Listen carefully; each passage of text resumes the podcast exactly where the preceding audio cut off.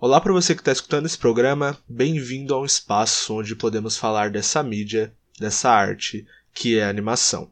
Meu nome é Joás Emanuel, eu tô com meu parceiro Felipe Mota e tá começando mais um AnimaCast. E no episódio de hoje vamos falar de uma das melhores animações em stop motion dos últimos anos, que foi adaptada de um livro do aclamadíssimo Neil Gaiman, Coraline e o Mundo Secreto.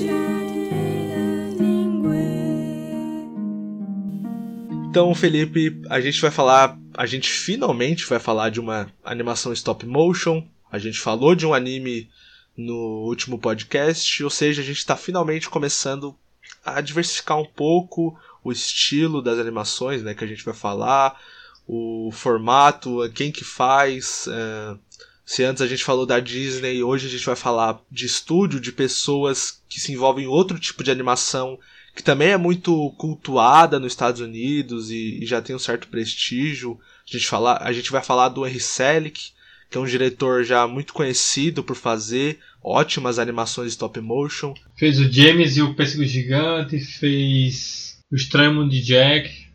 E o Estranho de Jack, que acho que foi assim o que estourou eles de vez, né? Porque o, o James e o Pêssego Gigante, ele é um filme que ele é metade em stop motion e metade com atores reais, sabe? Interessante, porque o James e o Pesquisa foi feito depois. O Extremo de Jack é um filme que ele, pode se dizer como muito, muito experimental, né? Então, para falar um pouco do Henry Selick, que eu acho bom só dar um pouco dessa guinada assim, pro pessoal que não é familiarizado. Essas animações que a gente tá falando, outros exemplos aqui, Noiva Cadáver, Fuga das Galinhas, pensa aí outra.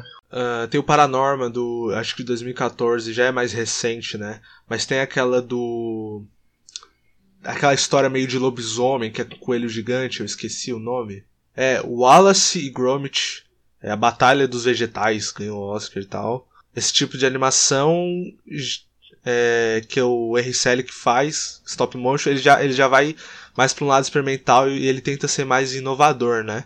É, dentro disso. Então, acho legal a gente falar de animação dele. E assim, para mim, Coraline, antes de tudo, ela é um desses apps dessa mídia, sabe? Desse formato de animação, porque tudo que tem nela é resultado de todos os anos e anos e anos que a gente viu de stop motion sendo feito assim, porque para quem não conhece o stop motion, ele é feito exatamente como o nome diz, é, né?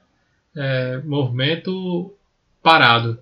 Os, os personagens são feitos em modelos, em moldes, são bonecos. Fotos são, são tiradas, o boneco mexe, tira foto, o boneco mexe, tira foto, o boneco mexe. Você mexe o boneco e aí você bota isso em sequência. É, 12 fotos por, por segundo, e aí você multiplica, e aí fica os 24 quadros né, por segundo, que é do cinema. E basicamente isso que a gente falou resume quase tudo que existe em animação, né?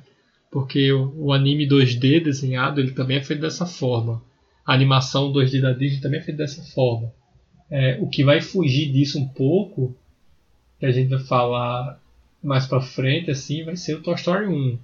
Acho que quando a gente falar Toy Story 1 vai ser bem legal, porque. Vai ser realmente é, um marco, né? É, ele é um caminho do, o caminho da animação 3D é o inverso da animação em CG. Ele é o inverso do caminho. Ele é um ele parece um pouco com a animação stop motion. Vou ficar falando um pouco sobre isso aqui, porque é uhum. bem legal falar disso com Coraline. Porque pro pessoal que não sabe, assim, tem, é, eles fazem cenários assim enormes, assim. A casa mesmo é pink, é a casa, como é que é o nome? Mansão Rosa, é? Mansão... Eu acho que é Palácio Rosa. Palácio Rosa, assim. isso. Uhum. O Palácio Rosa, que é o lugar onde a Coraline vai morar, ele é enorme, sabe? Ele é, ele é bem grande, assim. Ele foi criado assim, ele deve ter alguns metros assim, sabe? Aí o que acontece? Eles fazem esses cenários enormes e vão abrir é quase como se fosse uma casa de bonecas mesmo, assim, sabe? E aí eles vão trabalhando dentro desses cenários e gravando as cenas. E a, a diferença de você fazer isso do que fazer uma animação 2D é que, como esses cenários existem mesmo, você pode fazer, fazer o quê? o que a gente vai ver muito no filme, que é câmera percorrendo o cenário, câmera indo em direção ao personagem. Você Aham. pode fazer a iluminação, controlar a iluminação de uma maneira real.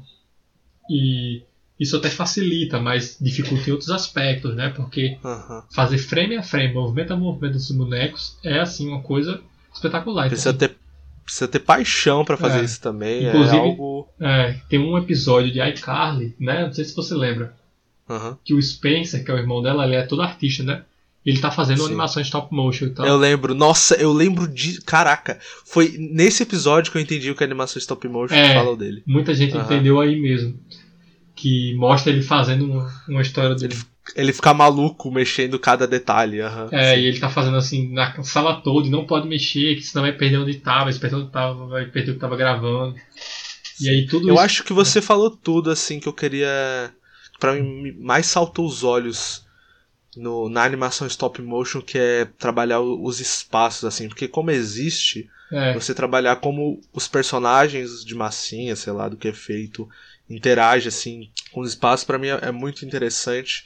E Coraline é mais interessante ainda porque, como é, é, a gente tá vendo uma, um padrão nos trabalhos do Henry Selick aqui discutindo, uhum. ele tenta ser revolucionário, pô, lá no filme do Pêssego tem atores reais, aqui É. em Coraline você vê um, um trabalho com CGI e principalmente pra mim 3D assim, que mais saltou os olhos. Sim, correndo em direção à tela, acho bonito mesmo. E aí, tipo, tem umas sacadas nesse filme que é o seguinte: geralmente, que nem a gente tava conversando um pouco antes, né? Os filmes de stop motion eram feitos de, de massinhas, sabe? Massas de Sim. modelar, e aí você botava o personagem pra piscar o olho, botava o personagem pra abrir o olho, então você tirava a massinha de modelar, puxava a massinha de modelar. Mas aqui, a técnica que ele usou pra fazer em Coraline foi muito diferente. Ele. Ela, ela, ela é uma boneca, sabe? Aham. Ela é uma boneca mesmo, assim. De- acho que é porcelana, inclusive, algumas partes. E aí esse, ele- ela tem esse olho que você percebe que, que é um olho que existe lá dentro, né, e tal. E eu vi na Aham. produção, eles meio que tiram a cabeça dela. A cabeça dela, ela abre no meio, sabe? Tem uma linha ali entre os olhos que ela é removida pelo CGI. Que interessante, Caramba. sabe? Tipo assim, exatamente, porque aí ele faz o quê? Ele dá vários movimentos para esses olhos dela que funcionam é, mecanicamente, sabe? Por isso que tem tantos. Ele, ao mesmo tempo que ele é fixo, porque o globo ocular dela não muda, tá entendendo o que eu tô querendo dizer? Sim. Porque ele não é uma massinha, ele não é uma hora de um tamanho, outra hora de outro, não. Ele é fixo. Mas ele tem muitas movimentações, sabe? Justamente nessa, é, justamente nessa sacada, assim e tal. E outra coisa que ele faz nesse filme aqui, em relação aos outros filmes, é justamente o que eu tava falando com você antes também, que ele usa diversos materiais diferentes para fazer os personagens. Sim, cara, isso, nossa, isso eu acho incrível, porque é muito diferente você sentir a textura, tem hora que tem cabelo ali, Exatamente. não sei, é, ele trabalha quando aparece alguma coisa líquida assim, é, É uma gosma mesmo. é pois né? é, um, é, eu não sei como eles fazem, mas você sente com uma textura diferente. Sim, quando ela esmaga os É. insetos. Não, eu tava vendo assim do gato, parece que o pelo do gato se mexe assim, sabe? Parece que é pelo de não, não é pelo, mas como eles têm que mexer o tempo todo, mexe muito na textura do gato ali. Sim, com certeza. Eles fizeram bastante isso. Parece que ele tem um modelo de corpo e aí em volta dele é como se tivesse um bombril, um leve fio de Exatamente. bombril assim, sabe? E aí quando você Nossa, vê, por exemplo, exatamente, tem muito isso. aham. Aí quando você vai ver os cachorros, os cachorros mortos, né, e tal, eles não, eles são de massinha mesmo, o pelo caído não é um pelo mesmo, sabe? Aham. Essa, é- essa sacada, eu acho que é porque Coraline, ele é muito, muito foda, eu vou usar essa palavra, foda, porque eu não consigo ver ele sendo feito de outra forma. Essa sensação de estranhamento constante que essas texturas surreais, porque é como se fosse uma casa de boneca, você percebe isso, tá ligado? Assim, você percebe isso. Esse lance de dela falar que não brinca mais com boneca e ela mesma, sabe? Uhum. Ser uma boneca e aí toda a história envolve esse negócio da, da mãe chamar ela de boneca, a outra mãe, Sim. e aí ela é uma boneca e tudo Se une um- muito a ideia é, de falar muito da infância e da, Sim. Né, e, e da pureza que a, a vilã tenta meio capturar das crianças, né? Não uma pureza assim, É, mas essa, essa eternização né, da, da infância Assim, ele quer, ela quer manter daquela maneira. Ela quer fazer a boneca, que é esse voodoo também. Mas o, o, lance aqui é um lance de dialogal, sabe? Eu não vejo Coraline sendo feito dessa forma. Claro que é possível, mas parece tão natural ele ter sido adaptado, porque assim, é, é baseado no livro do Neil Gaiman, como você falou, que é um escritor assim, que escreve bastante é, terror sem susto. Eu diria que ele é um autor disso, sabe? Assim, constante. Aham. Uhum. Eu acho que ele brinca muito com o subconsciente, então acho que né, Sandman tem muito isso, e ele gosta de, Exatamente. de trabalhar coisas realmente do nosso imaginário, porque ele tra trabalha muito com arquétipos e mitologias e coisas, sabe, essencialmente humanas, assim. É muito uhum. interessante. Eu tava lendo. Eu não li o livro, você leu. Sim, eu li o mas livro. eu tava lendo coisas sobre o livro e lendo coisas na real que influenciou o trabalho dele ele estuda realmente uh, mitologias, né? Bastante. Então ele tem o um livro lá da mitologia nórdica que ele escreveu, ele escreveu, basicamente ele escreveu um conto inconseguinte assim que conta toda a história da mitologia nórdica, sendo que não existe esse livro na mitologia nórdica. A mitologia nórdica são poemas bem fracionados e que inclusive nem existe consenso entre os historiadores. Então meio que Entendo. Tá organizando assim, sabe? Então, assim, anos e anos de estudo, né? Pra fazer um bagulho desse. Não, dá pra ver que é ficcionada. É, Sandman você. É, é tudo, Sandman né? é, é, Sandman é tudo, assim, é uma. É fora da curva. Mas pra quem não conhece a HQ aí do selo Vertigo, lançado pela DC, que, uhum. assim, revolucionou a indústria dos quadrinhos Sim, o pessoal vai ter muito contato com ela quando virar série. É, vai virar série logo logo pela Netflix aí, e assim, Sim. é um negócio maravilhoso. Assim. Uhum. Mas vamos começar a falar do filme, acho interessante dar uma sinopse para ele, para ter da onde parte, assim, a gente geralmente é muito desorganizado com isso, mas acho que Coralina a gente, a gente consegue ter um antes, né, falar um pouco da produção aí, ter sim, muita curiosidade. Sim. Pra ir pro filme depois, né? Pra ir pro filme, né? A sinopse basicamente é que a menina Coraline é, se muda de cidade, vai pro, pra uma casa chamada Palácio Rosa, e lá geralmente não se muda quem tem crianças, assim. E ela é, foi com os pais, e depois de muitos anos, depois é. Não chega a ser um século, né? Falam que a casa tem 150 anos, é, isso mesmo. mas é depois de alguns anos, uma família com uma criança morou lá e a criança meio que desapareceu. Daí depois de alguns anos, vai a família da Caroline.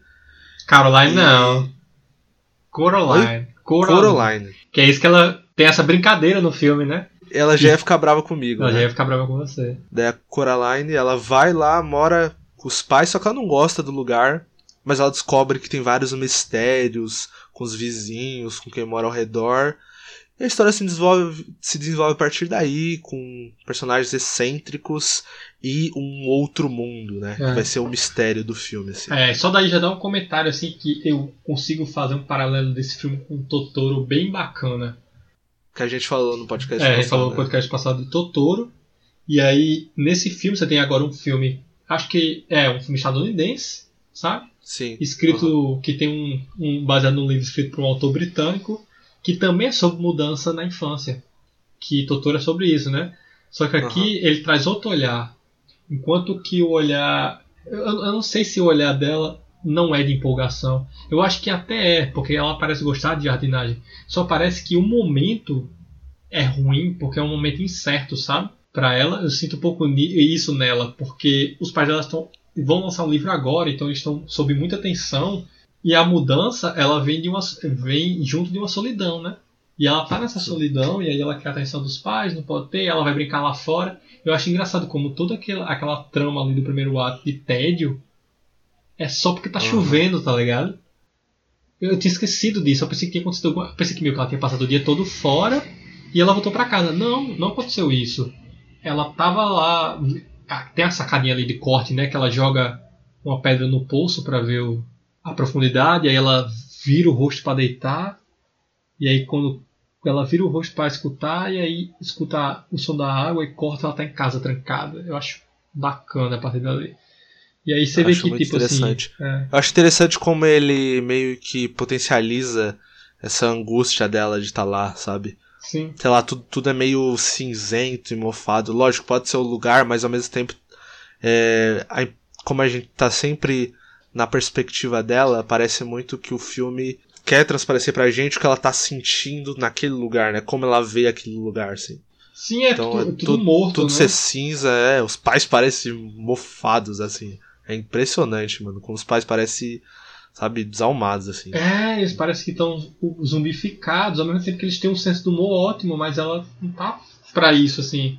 Hoje, olhando, eu vejo isso, né? Acho que na primeira vez que eu assisti, eu fiquei tipo, caralho, que, que triste, o jeito que, que ela é tratada. Fala. Cara, eu não, eu não consigo mais ver a cena que ela chega pro pai, pai, o que você tá fazendo no computador? Daí o pai vira, porque tem tanto meme daquilo. Mano, tem um meme do, de Evangelho assim, pai, o que, que você tá vendo? Daí ele vira, daí ele tá vendo o terceiro impacto do Sim. Evangelho, assim, é muito bom. É tipo isso, mano. Eu, eu- na hora que eu vi, eu fiquei, não, não acredito que foi daqui. Muito bom esse meme mesmo. E aí, tipo assim, eu acho legal esse, esse, esse entrar nesse microscópio infantil, microcosmo, na verdade, que microscópio. Esse microcosmo infantil que tu- tudo acontece é, e é muito. Tudo é muito grande, tudo é muito grave. Tipo assim, cara, ela tá passando algumas horas dentro de casa porque tá chovendo, tá ligado? E tipo assim, é todo o primeiro ato de um filme. Eu acho que é legal esse paralelo justamente com o Totoro nesse sentido, sabe? Aham, eu gosto como ela é uma criança chata mesmo. Sim, assim, e ela é consciente disso também.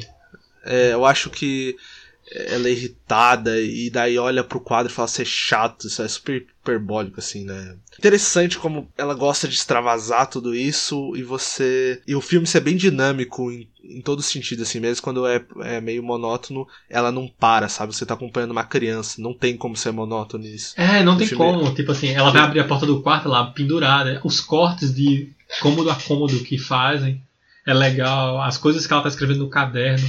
A dinâmica dela com os pais, assim, deles fazerem trocadilhos e eles, eles têm uma boa relação. Porque, por exemplo, ela faz assim: ah, se eu abrir a porta, você para de incomodar? Ela faz, paro. Aí ela vai abrir a porta e, tipo assim, ela realmente não vai mais incomodar. Mas aí ela solta uma piadinha, a mãe dela dá um, um grito de raiva mas mostra como a situação deles, sabe?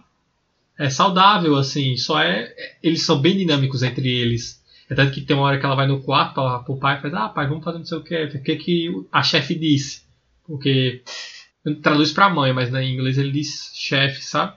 Tem uns trocadilhos assim que se perdem. Eu assisti em, inglês, né? Você assistiu dublado. Assistir. É, eu, eu achei inglês por quê? Porque eu pensei assim, vou assistir. Aí eu pensei, como é que é a voz dela? E aí eu não lembrava. E aí, quando não tem um apego, eu parto Entendo. pro idioma original, tá ligado? Eu, eu meio que tinha um apego, mas eu queria assistir dublado muito mais porque eu ia assistir com meu irmão. Se fosse Sim, legendado, ele não ia prestar tanta atenção. Eu queria apresentar esse tipo de obra pra ele, assim. É, uma vantagem acho- de ser irmão mais velho. Aham, é. É, Coraline, cara, foi um contato. Eu fui percebendo isso quando, enquanto eu assisti o filme, assim, sabe? Foi o contato meu de uma experiência, assim, de horror muito diferente, tá ligado? É, Uhum. no- quando eu era criança, porque eu não sei é, em qual fase da vida você tava quando assistiu Coraline, mas eu, é, eu era, tipo, sei lá, tinha uns 8 anos, tá ligado? É, eu tinha uns 12 e eu acho que na época que lançou foi o seguinte: fui pra casa de uma amiga minha e tinha uma galerinha assim sentada, ela tinha um DVD e fez, ah, vem esse filme aqui, vamos assistir, Sim. vamos. E aí a gente sabia que não ia assistir até o final. Sabe quando tá junto da galera e ninguém vai prestar atenção? Só que todo mundo prestou atenção, pô. Ninguém conseguiu tirar os olhos até, até o final. Ficou tá hipnotizado, né? Foi, Assim. tipo assim, só que ninguém ia assistir, mano. Eu tinha certeza absoluta que eu não ia passar 20 minutos lá, tá ligado? Sim. Então, Não, eu, eu acho que eu assisti no Cartoon Network. Tipo, foi bem. Foi. Porque eu achei que era mais uma animação do Cartoon Network barata, assim. Uhum. E daí. Lógico, eu não tinha consciência disso, mas achei que era uma simplesinha pra passar o tempo. E daí eu meio que choquei, assim. E hoje eu entendo o porquê, sabe? É uma Sim. direção bem. Eu não gosto de usar tanto essa palavra mais, mas digamos ambiciosa. Ambi- ambiciosa, assim, no. No, no que. Bem localizado nessa ambição. Bem localizado. Eu acho que ela é Aham. muito mais bem localizada do que ambiciosa. Porque ela tá justamente onde ela deveria estar. Porque esse filme é muito. Esse filme é muito grande. Ele é muito maior do que as pessoas às vezes Aham. colocam. Tipo, pessoas ficam, ah, eu gosto de Coraline. Não, esse filme ele é estourado, assim, sabe? E ele trouxe assim, uma galera pro stop motion, assim. De um novo olhar pro stop motion de caramba, olha o que dá pra ser feito dentro disso. Entendo. Aham. Por- Não é, e, e ele é Fala. bem. Apesar de tudo, ele ainda é bem infantil, né? Tipo, ele não é uma. Uma animação assim que se vende como infantil e do nada tem coisas muito aterrorizantes acontecendo. Não, ainda é, é, é bem contido nesse, nessa questão de impacto, né? Impacto assim de do que vai chocar o público adulto. Você não vai ficar extremamente chocado. Você vai ficar envolvido, não, não né? Você vai ficar envolvido. É, foi o que aconteceu, justamente, né? Engraçado, uhum. até como criança. E muita gente fala que tem medo de Coraline. Assim, só para deixar claro, Coraline pra mim ele é um filme que ele é um filme de terror, né? Qual o gênero que você daria pra ele? Sim. É terror Não, mesmo. isso. Eu, eu queria falar um pouco disso, porque as pessoas acham, ainda tem esse estigma assim, de que horror é susto e é medo. Eu acho que a essência do, do, do terror é o medo mesmo. Eu acho que vai trabalhar a partir daí, o mistério, é coisas que te deixam inquieto e tal, sabe? Uhum. Mas eu acho que nem tudo é para só dar medo, sabe? Eu acho que ele vai é. trabalhar é, impactos cada terror vai trabalhar impactos de forma diferente. E eu acho que Coraline, eu falo assim, sem, sem ressalvas, é um baita filme de terror. Porque para mim ele une coisas Sim. de gênero e de meio que heranças de filmes de terror consagrados que eu gosto muito. Eu falei um pouco contigo antes do podcast começar, acho que até por WhatsApp na real. Uhum. Como o, esses, esses takes na casa, assim, é meio. sempre muito centralizados. Não chega a ser tipo o Sr. Raposo lá do Wes Anderson, né? Que é tudo plano. É tudo muito calculado, é. é tudo muito simétrico. Esse, assim, tem uma certa simetria, mas uma simetria que lembra muito Kubrick, sabe? No Iluminado. É, que é controle. Eu acho que é, é controle e sensação. Uhum. Até porque, quando ela, ela começa a ficar um pouco desconfortável, a câmera se inclina assim e se mantém por bastante tempo inclinada, né? Eu gosto uhum. disso, porque ela não, ela não quer estar naquele espaço. Ela, sabe onde ela tá, quer uma saída, e aí a Mas aí a câmera fica fixa, sabe? Ela não fica tremida, ela fica fixa e inclinada. Fixa. Tá não, é por isso que eu acho que ela é tão hipnotizante pra gente, assim, bem magnética no de acompanhar ela, aquele corredor, aquela a, aquele enquadramento ali, onde tem o a escada, daí tem o tapete, sabe o que eu tô dizendo? Tem o espelho, Sim. tá ligado? Que uhum. é a uhum. mesma conexão da, da porta de entrada da casa. É muito louco como o filme consegue localizar a gente. Sim, fácil, dentro né? daqueles espaços que existem. Existe uma casa construída ali, e aí funciona bem ela percorrer aquele espaço para ir para a sala X, sala de jantar, e a gente conhece assim, esse lugar. Então é, eu gosto como ele vai trabalhando aos poucos o nosso entendimento de cada lugar onde fica cada coisa, porque isso uma hora vai ser bem importante. Mas é muito isso, assim, eu, eu acho que ele também consegue transformar essa casa uma casa cheia de mistério, histórias, mitos, assim, é, parece que estão escondidos. Eu gosto de como ele constrói isso, principalmente no, no primeiro ato, assim, sabe? É, que é bem legal, assim. É, eu, acho até o filme um pouco. pouco, um pouco corrido. Tá eu ia falar isso, uhum. Ele Podia, assim, ter uns 10 minutos, fala. Eu acho o final muito corrido. A gente ainda vai chegar lá, mas eu acho que quando é. ela precisa resolver três coisas especificamente, se você sabe o que eu tô falando. Uhum. É... Não que a gente não quer dar spoiler, mas eu não quero começar a falar disso do nada. É. Mas daí eu sinto que o filme realmente quer começar a ficar mais. Sabe? Parar, parar, parar, pum. É quase isso, assim. Aí o que acontece? Porque o, o, o, o início e a metade dessa são tão perfeitos, são tão sabe, sublimes, que você vai entrando, você vai entrando. E aí você conhece aquele amiguinho dela, que é o, que é o vizinho enxerido, que sempre tem, né? Não, para mim o verdadeiro amigo dela é o gato. Nossa, eu acho que o gato é o, personagem. Ele é, e o Gaiman adora gato, né? Então ele sempre coloca, é. coloca os gatos assim como essas criaturas mitológicas que estão tão conectadas com o sobrenatural. E eles, eles são muito conectados com o sobrenatural. Eles não chega nem a se chamar de conexão. Para eles não há diferença. Tanto que ele surfa, né, entre os dois mundos e a e a, a, a outra mãe nunca pega ele. E uhum. basicamente, para quem não sabe, que eu acho muito difícil você ter chegado até aqui sem saber, meio que a Coraline começa a explorar essa casa e aí ela encontra uma portinha ela encontra essa portinha e aí ela pede ela abrir a porta, ela, abre a porta e não tem nada. É uma portinha pequena que não bate nem nas pernas dela. Aí aí que ela tá dormindo e ela vê um rato de madrugada e esse rato sai correndo. Ela começa a perseguir esse rato branco. Quando ela abre essa portinha que ela vê, o rato entrou dentro de um túnel, que é a toca do coelho branco, né, de Alice. Totalmente é, assim. É essa referência, né? Eu, no, no livro Você, tu lembra como o Neil Gaiman descreve essa toca, assim? Porque eu não sei se é uma inspiração. Porque não é anunciado, assim, né? Eu acho que é muito. Essa impressão vem muito do visual, vem muito das escolhas Estéticas. do filme e da animação, estéticas. para mim é. Eu não sei se isso fica tão claro o no buraco, livro. a porta é uma porta normal no, no entendi. livro. Só daí você já teria que talvez não seja tão. Ah, então é, entendi. Ali é um buraco. Esse lance é um buraco, porque é um buraco na Alice. Ela sai engateando, tá ligado? E é. aí ela entra e tá aquele negócio, né? A diferença é que em Alice é, é loucura. É caos. Porque é o desejo dela. Mas que é, esse, esse é o diálogo assim com Alice. Que quando ela entra naquele mundo, ela encontra o que ela desejou. O que ela desejou.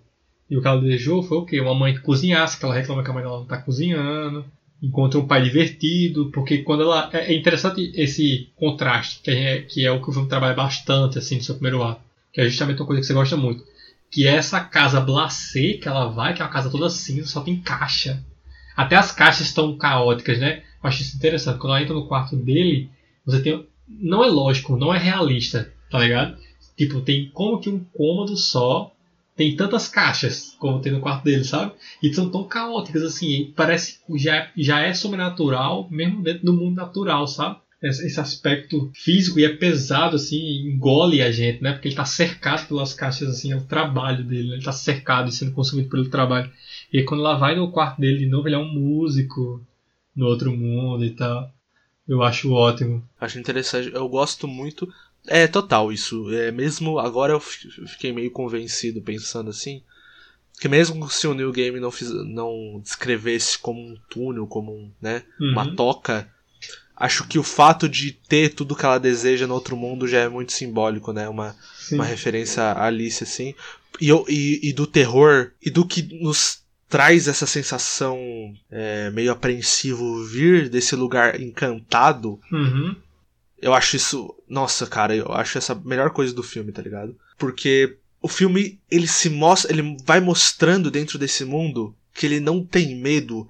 Eu acho que ele vai meio que desconstruindo essa sofisticação. Ele não desconstrói, ele, ele alia essa, so, essa sofisticação que ele tem desde o começo e desses planos é, muito bem calculados e tal. A gente já falou disso como a animação a, a animação mais livre possível, ainda é meio formalista um nível, porque pô, é desenho tal, você planeja tudo o que acontece na tela. Uhum.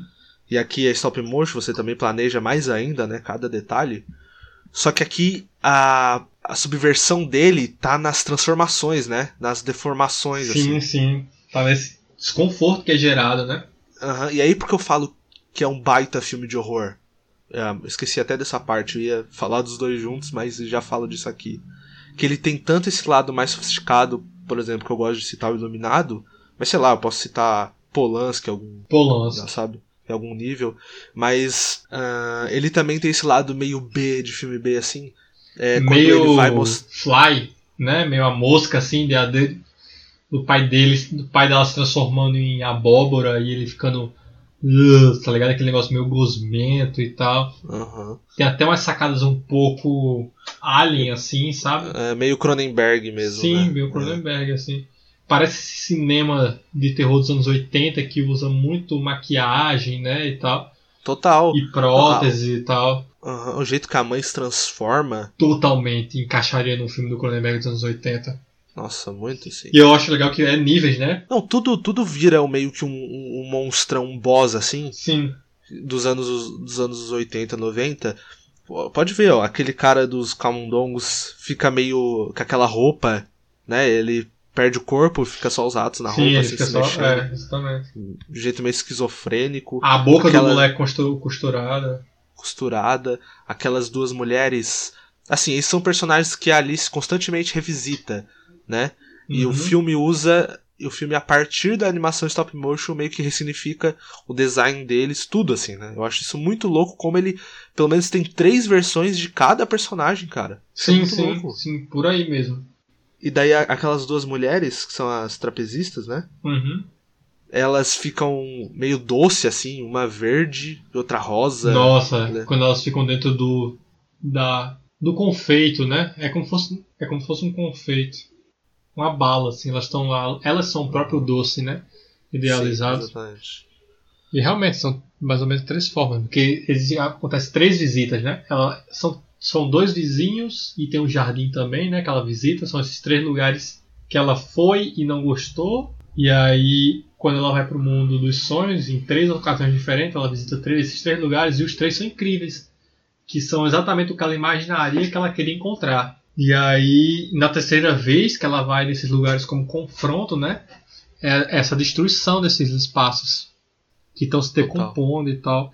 Como, é quase como se ela estivesse encarando a realidade, sabe? Uhum. E o que ela achava meio ruim, queria afastar, tipo o gato. Uhum. É... O menino. O próprio convívio com os, os do. as versões do mundo real, tipo, meio que ajuda ela, né? As duas dão aquela. aquele negócio feito de. Não é feito de doce, né? É feito de doce, é, feito, é porque ele derrete bem fácil quando ela joga no fogo a outra mãe. Exatamente. A gente vai falar disso, como isso tudo também tem versões mitológicas e o New Game, ele. no livro. É, é que eu li coisas do livro, eu não tive tempo de ler o livro. Sim.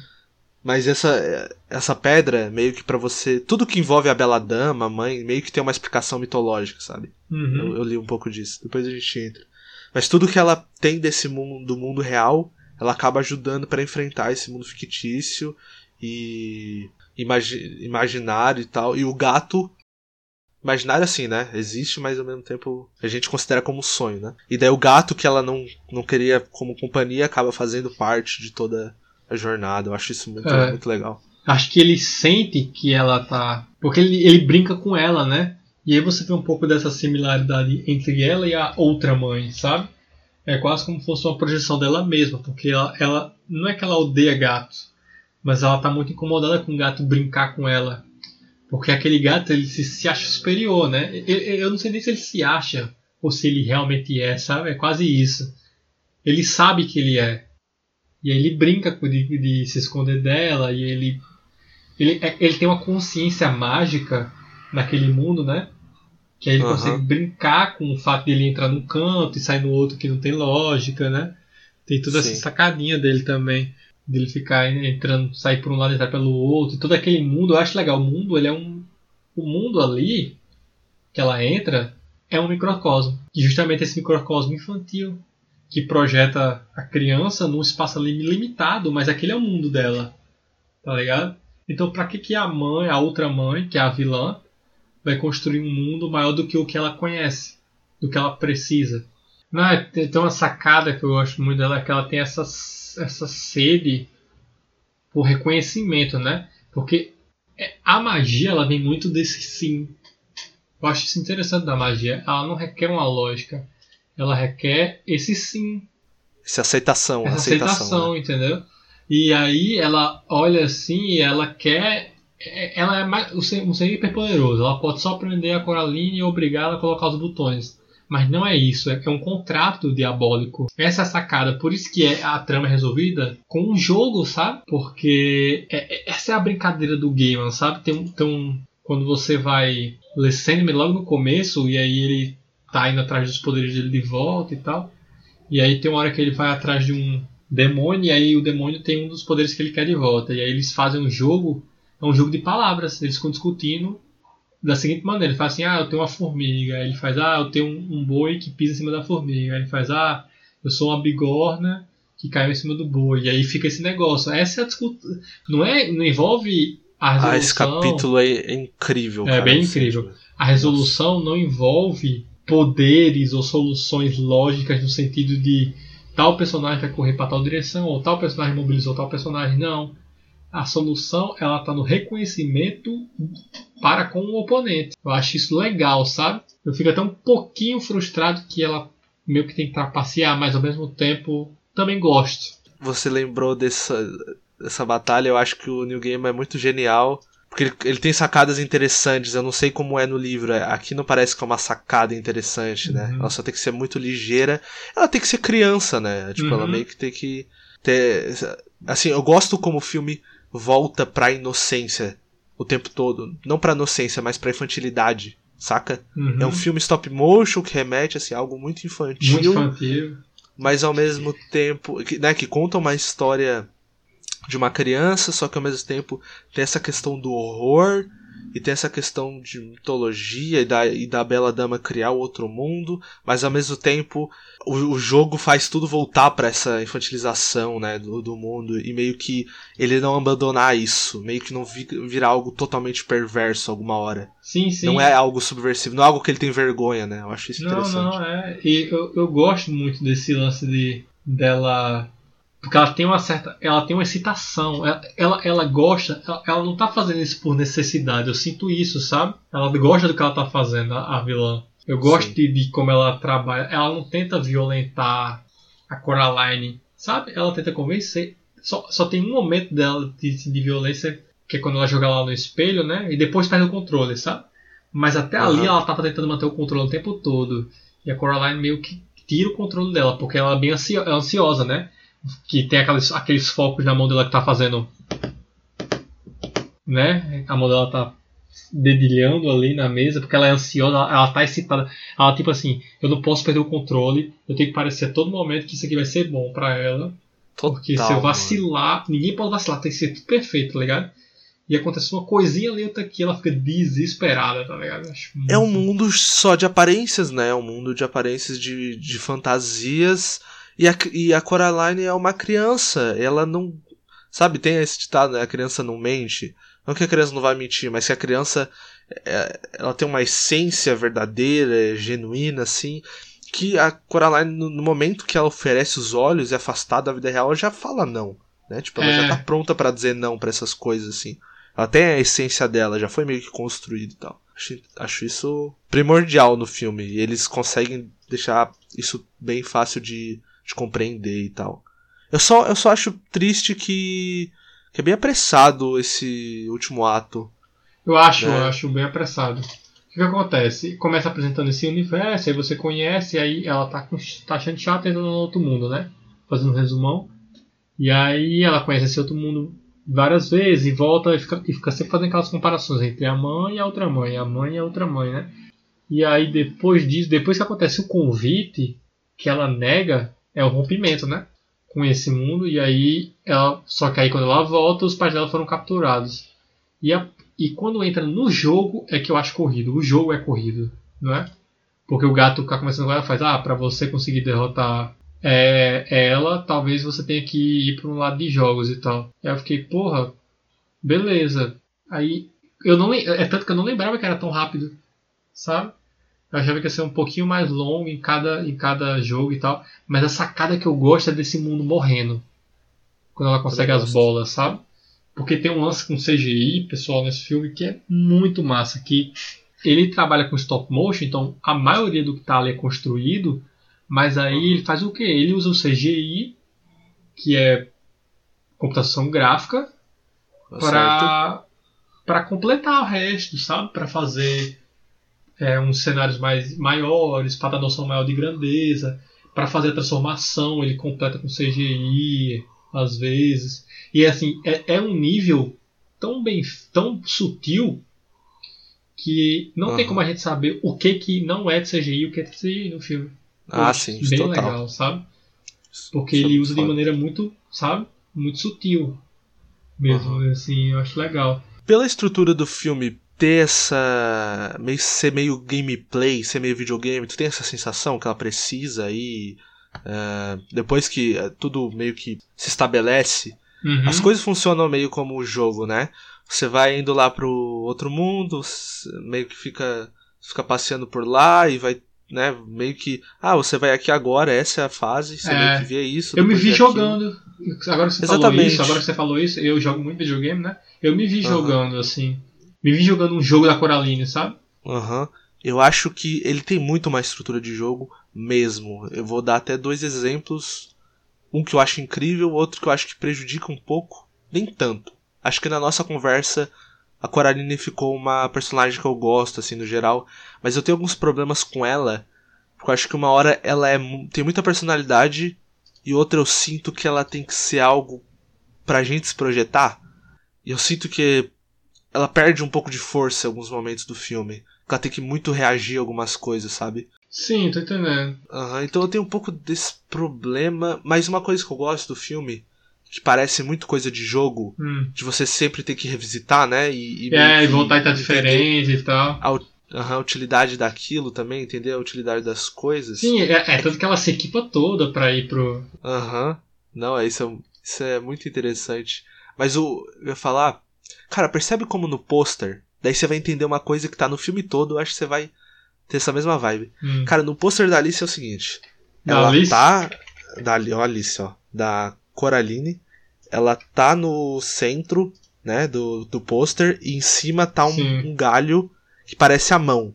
Sim, pegando ela, que é a mão da. da, da Isso mãe. acontece o tempo todo no filme. Sim, É, essa, essas sugestões. eu também sinto isso. Tem uma hora que tá amanhecendo e aí tem as nuvens em formato de mão, tem todo esse lance mesmo. o tempo todo parece uma sugestão de várias coisas, assim. É difícil pegar tudo, sabe? Uhum. É, é um filme que gosta disso. E, mano, essa mesma mão, uma hora, ela dá um sentido de ser uma aranha, sabe? Então, tipo, Porque a, a, a mãe é isso, né? Ela é uma grande mão aham, e ela também é uma aranha, porque ela tem cinco patas. Ela não tem. aham. Não, e ela é um Oito. ser que fica se deformando, fica se transformando. Como é que é uma palavra melhor, assim? Ela se. É, é tipo uma mística, né? Ela tipo, tem o poder de, de copiar a aparência dos outros e tal. Uhum. Eu acho que isso faz todo sentido com a ideia do filme, ter uma vilã desse jeito também. Lógico, tá no livro do Neil Gaiman, mas parece que o filme todo pensou em volta desse E conceito. você falou aí, viu? O Blu-ray dele é vendido com 3D. Então, o 3D que você falou que tem uns trabalhos com profundidade, personagens saltando na tela, não no sentido de susto, mas de saltar no sentido de esses Aham. objetos em profundidade. Então, sim, o filme. Acho que o filme foi bem pensado em 3D, viu? Uma experiência que eu vou Foi, querer foi. ter um dia. É, eu, não, eu não tive nem dúvida quando eu falei isso pra ti, porque eu acho que eu li isso em algum lugar. Hum, Eu, eu, tipo, eu tive, mas eu tive essa sensação, tipo, tem uma cena onde o pai tá tocando piano, né? Uhum. Não, não, não, não. Uma cena onde ele tá com aquele louva-a-Deus. Bem bonito, viu? Bem e daí ele tá andando e daí ela- ele corta umas flores pra dar pra ela. E as flores e a cara dele salta, assim. Bem legal mesmo.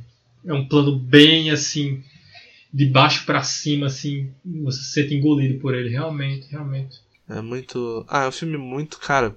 Assim, é muito louco. Eu pensava que ele não era um filme tão grande, tão. É, e o mais, tipo assim, em escala ele não é tão grandioso, mas ele é um projeto que os profissionais assim depositaram muita confiança, muito cuidado. É uma obra para não ser esquecida nunca, assim, para ser revisitada. É, não, e, é, e ele é popular mesmo entre a galera Edg e tal, né? Tipo assim, Coraline. E acho que ele. O filme- casaco amarelo, que lembra É, muito olha também. a, a iGirl aqui. Coraline é a iGirl. A Coraline, ela seria streamer hoje. É.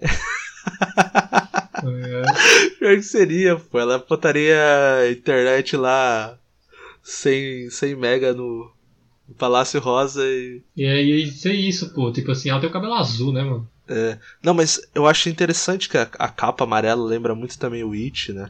É. Então, Não, ó, e tem uma, saca... tem uma coisa nesse filme que eu, que eu- Caramba, ainda bem que eu lembrei de comentar isso.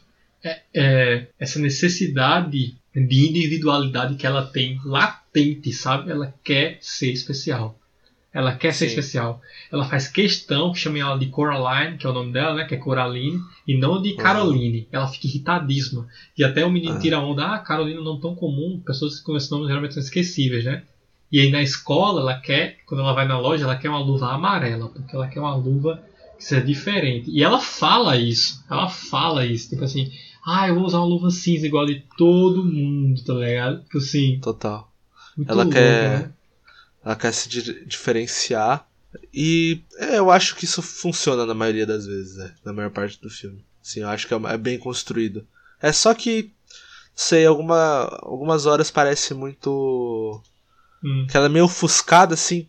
É que na maior parte do tempo a gente não percebe que ela tá sendo ofuscada, né? Que as outras coisas estão estão brilhando, assim, né?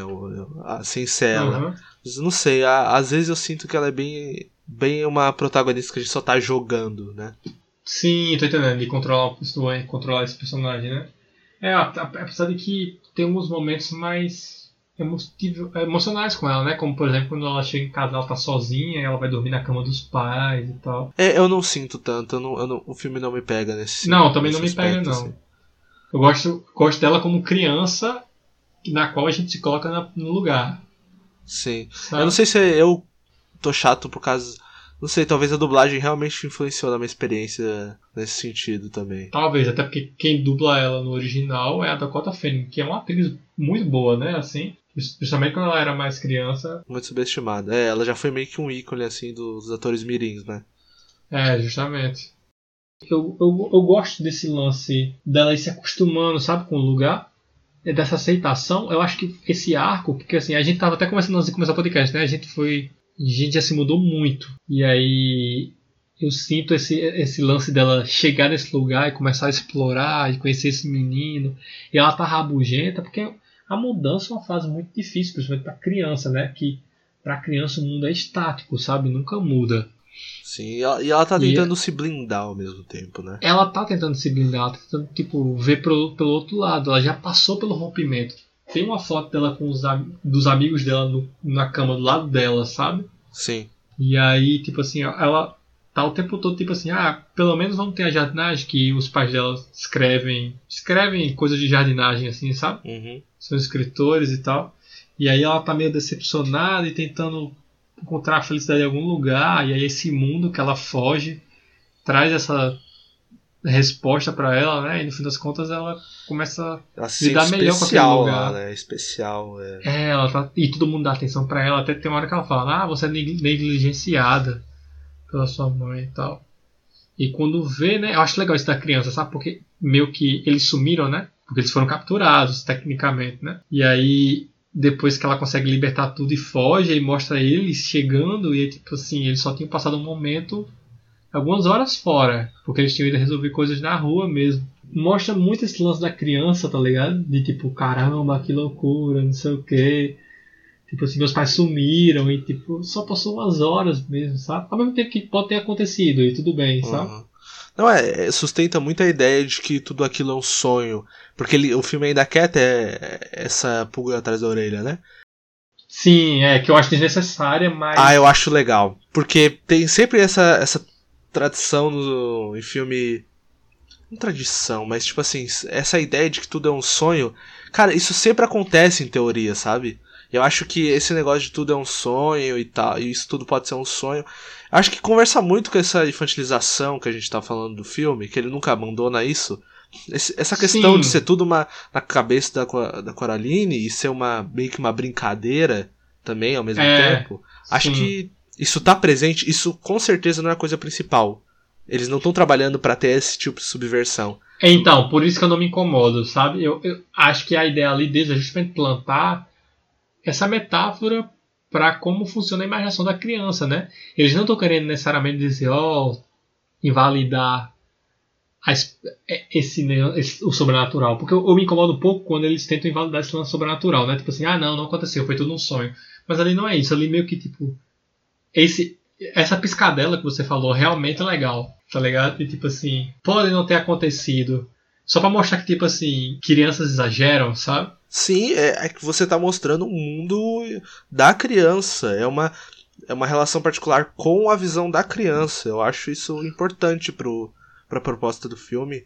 Mas é, é, dá até de notar que não tá tudo sempre perdido. Na maioria das vezes, é, a sensação de que, nossa, que desastre, os pais sumiram, a sensação não é essa. Meio que a sensação é tipo, vamos resolver, tipo, eu tô investido na sua jornada, sabe? Sim, porque o conflito é dela. O conflito é, é dela. os vizinhos não ficam os, os, os vizinhos não ficam tipo assim, ah, ela, os pais sumiram, não sei o que, não sei o que. Exatamente. É. Exatamente. Não, não tá acontecendo, não tá acontecendo. É só ela brincando sozinha ali de que os pais sumiram, tá ligado?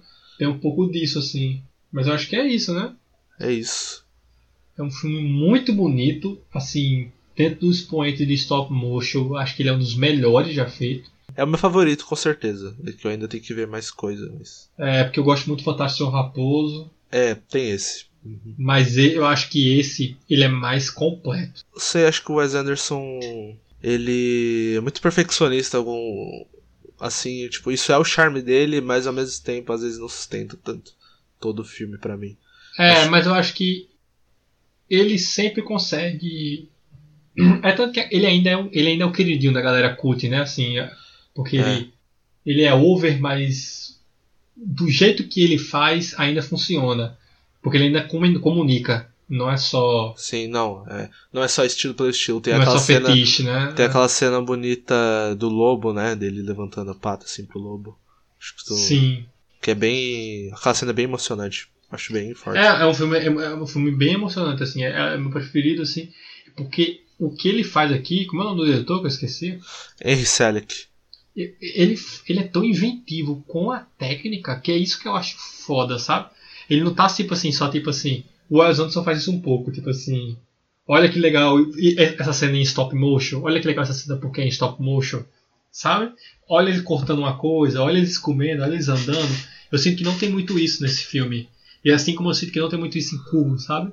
É, É. impressionante pelo filme, sabe? Tipo assim, um negócio, aquele negócio todo bonito, assim. Todo... É realmente imersivo, né? Sim, tipo- totalmente imersivo.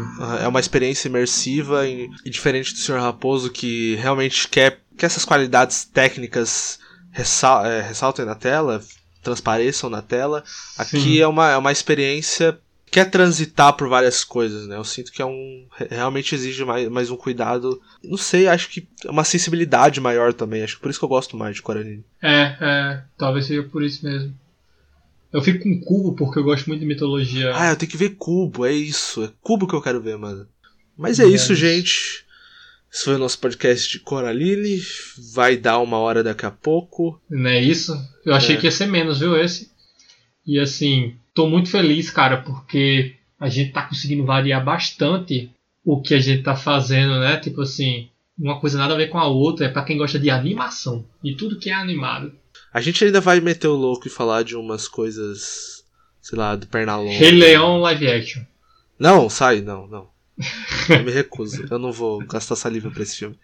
É, não vou também, não. Eu, eu nem assisti, cara, eu não consegui nem Caralho. começar. Não tem como. Mas é isso. A gente vai sempre terminar o podcast falando mal de alguma coisa. É isso. É, é verdade! Nossa, é... Ó, vou dizer pra você, meus amigos sempre falam que eu sou muito.